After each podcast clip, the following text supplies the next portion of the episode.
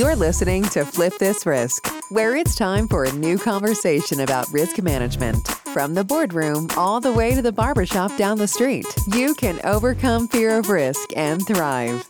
Join your host, Dr. Karen Hardy, for candid conversations with industry leaders from across the globe. Dr. Karen brings her experience as an industry thought leader, best selling author, and Apex Award winner to each episode. Let's start the show.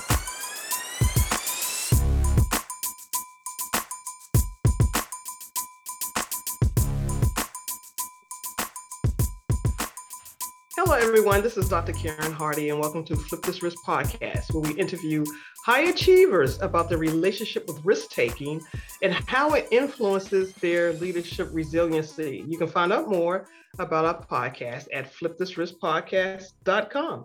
And today, my guest is Rita Beth Craig. Rita is one of the co authors of the new book, Flip This Risk for Enterprise Security, which is now available on Amazon. Welcome, Rita Beth.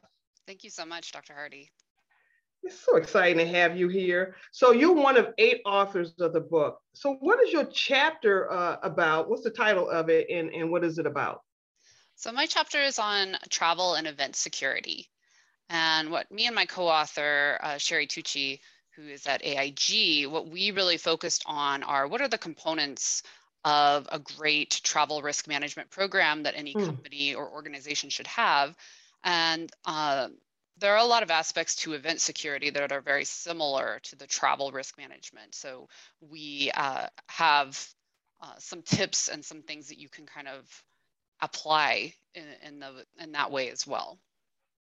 You know, in the on page 73 in your chapter, you said that in a globalized economy, business travel is necessary for companies of all kinds of sizes which creates the need for a robust travel security program. And I don't think people ever thought about the fact that you need a robust travel security program. I think we understand about being, you know, your personal travel, but not the corporate corporate uh, side of that.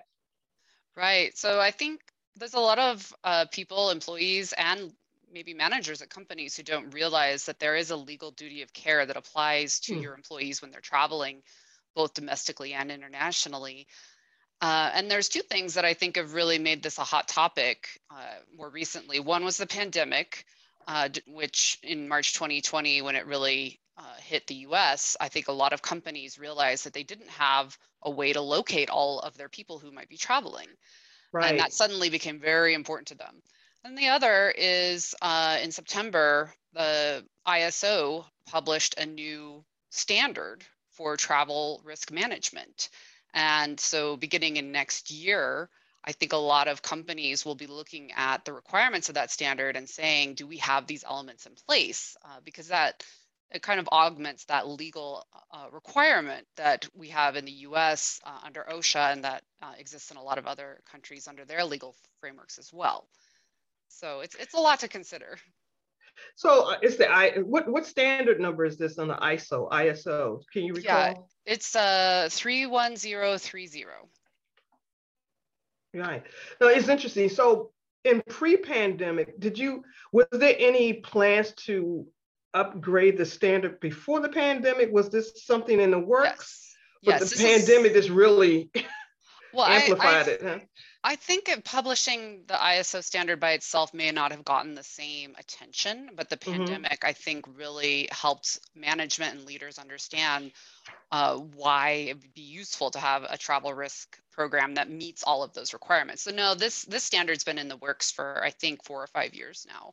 Uh, it takes a long time for uh, the experts to get together and and really say like these are the elements that are needed. Mm. and a lot of people even myself are looking at my program and saying i have i also have gaps and i always every year i'm coming up with improvements. And the pandemic has helped me in that process and the, the standard is helping with that too. But yeah even with the pandemic I, from what i understand even there's been a reduction in business travel. Does that have any impact at all on your work or how you manage it it does uh, in a couple of ways. So, one is that uh, when you come into a position like this, uh, especially if you're at a company where you have thousands of people traveling every year, that's a lot uh, to manage. And you maybe wouldn't have the time to delve into the nuts and bolts of your program the way that I had the opportunity, especially last year when travel went down to almost zero.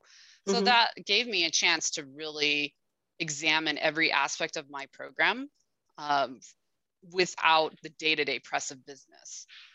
The other way that it's impacted us is that when people are traveling, you're getting a constant feedback signal from from that population telling you what they've experienced and even not just my own travelers but it's out there you know benchmarking or you're getting it through uh, government org- organizations like osac um, we have in the us and now that people aren't traveling that feedback is cut off and so right. it's a big question among travel risk managers is what, how has the security environment changed, uh, especially in some of the higher risk destinations, because we haven't had people going there for 18 months. And so, what for me would have been a higher risk destination, maybe in South America, um, you know, if I was having travelers go to a country every month, I would kind of be checking in and getting feedback on their experiences. And this is a long gap uh, to not have that feedback. Right, I know it is. It's an extremely long gap. And then you talk about something of duty of care in terms of, you know, the concept of duty of care encompasses ethical responsibilities. What type of ethical responsibilities are you speaking about? Uh, so the ethical responsibility is and legal responsibility is to provide a safe working environment for your employee, and that and that um, that extends to business travel. And so that means that you know your company or your organization uh, because this applies to uh, academic institutions or nonprofits as well you have uh, an obligation to make sure that you are setting your employee up for a safe and secure travel experience. And there are some things that a company needs to do or, or the organization needs to do uh, in advance uh, to make sure that for example there's safe transportation at the destination um, to make sure that there's adequate uh, access to medical care if needed to make sure that you have the resources in place that, that would support that employee if they experience a security or medical um, event while on travel. Mm-hmm. Um, so those are a couple of the aspects uh, that are covered. You're listening to Flip This Risk podcast with Dr. Karen Hardy, and we'll be right back with more great conversation after this. Do you want to write a book but don't know where to start? No worries, we've got you covered. Become a published risk management author with Flip This Risk Books. Flip This Risk Books is an international award winning book series written by industry subject matter experts and practitioners, just like you. Want to build your professional brand and authority in the field? Write a chapter for our next book series. Visit flipthisriskbooks.com.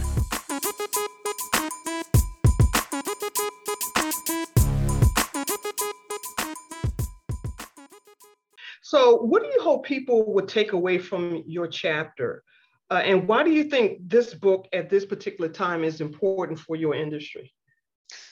Yeah, I mean, I think it's so timely uh, given the pandemic, which has shaken a lot of assumptions that I think our, our previous, you know, not just our personal life, but also our professional lives were built on. Uh, and that's uncovered a lot of risks that we maybe uh, were able to avoid before the pandemic or that are now becoming very obvious to us. So what I hope that people will learn from first off from my chapter from from our chapter is uh, the opportunity to benchmark and to look mm. at you, what is already in place for your travel program and to see you know are there some things that you're missing and hopefully from the from this chapter it will give uh, your readers out there some ideas about how they could build and mature their program that is excellent. So just to wrap up a little bit, so what some, what are some of your um, thoughts you want to leave with people in terms of travel and event security? What's what uh, things on the top of mind do you want them to keep in mind as they you know walk away from this uh, this time with you? I think the main takeaways I want to leave the audience with is that travel and event security doesn't have to be difficult, doesn't necessarily have to be expensive even. There are a lot of things you can put in place that will mitigate most of your risks. And uh, that's the second big takeaway is that this is a, these are areas where being proactive is really beneficial. I I came across a quote recently that said the most expensive travel risk management program you'll ever encounter is the one you put in place the day after you needed it. Yes. and I think in our industry in general, we're, we're always uh, big fans of preparing in advance. Mm-hmm. Oh, absolutely. I would assume so. That's very important. And then uh, finally, in within organizations, um, from here on out, we will be in a post-pandemic environment. I mean, that's what it's going to be referred to. There's so many risks that came with the pandemic. There was remote work and all of these other things. Are you? Um, uh, is there any correlation between remote work and travel um, within your anything crossing over? Yes. Yeah. Those. T- I mean, one big area uh, that the pandemic has brought that does cross over into travel is the work, the shift to work from home posture, and how mm-hmm. many organizations have realized that employees can work productively from home, and that in turn has led to employees realizing, hey, do I have to be at home, or can I go to another destination, another country, perhaps? Mm. And so there's two ways to think about this. One is what we're calling international self-initiated remote work requests. Uh, and the other is um, adding leisure travel onto existing business travel. It's very similar. And they mm-hmm. present similar risk, which is that, you know, what is uh, what is the obligation of a company towards an employee that asks to work remotely, especially internationally? Um, it's very, you know, it's up to the company and and that's where you really get into the area of ethical and perhaps reputational risk where you mm-hmm. thinking okay you know you can go to this other country but you know you aren't going to be covered by some of our safety resources but if something happens you know is this the bad press that you want to see for your company uh, and then tracking travelers who are on official business travel and then decide to add a little bit of leisure travel onto it. Um, this is a big area that everyone in travel risk management is trying to get their hands around because uh, it does sort of blend the the lines between where where does the company's obligation end and where does the employee uh, kind of on their own. So this will be the challenge of, of 2022 and beyond well there are going to be so many challenges for organizations so many things to look at how does where does travel um, and event security fall in the scheme of in terms of ranking of risk to manage within an organization? Yes. Well, I think it, it, probably depends on the the travel tempo of the organization um, mm-hmm. and the location that they're sending people to. Uh, so I think for a lot of U.S. based companies, um, it probably falls in you know maybe the lower of the top five risks. Uh, I think in, here in the U.S., what I'm seeing from benchmarking is um, the emotional health and well-being of employees at this time is kind of more uh, higher up on that list. Um, oh. Also because we're not traveling as much as we had. But yes, uh, I think going forward, one of the risks we'll see is that uh, entry requirements and border crossing requirements are changing all the time in response to where we're at in the pandemic. And so this this will be one of the things that companies pay a lot of attention to is um, people risk getting stranded, which happened recently. Uh, yeah, I can imagine. Yeah, a lot of uh, unhappy people stranded at airports around the world, and you know, this is something I'm always thinking about for my travelers, and and probably anyone uh, contemplating a trip right now, uh, you know, wants to avoid that scenario. Wow. I mean, this is great and fascinating information. We really do appreciate your insight and expertise uh, and perspective to be included in this book to talk about, you know, a, a, subject actually I didn't know a lot about, but I learned a lot just by reading your chapter. And I think it's very uh, valuable as we move forward in terms of how organizations think about travel and event security.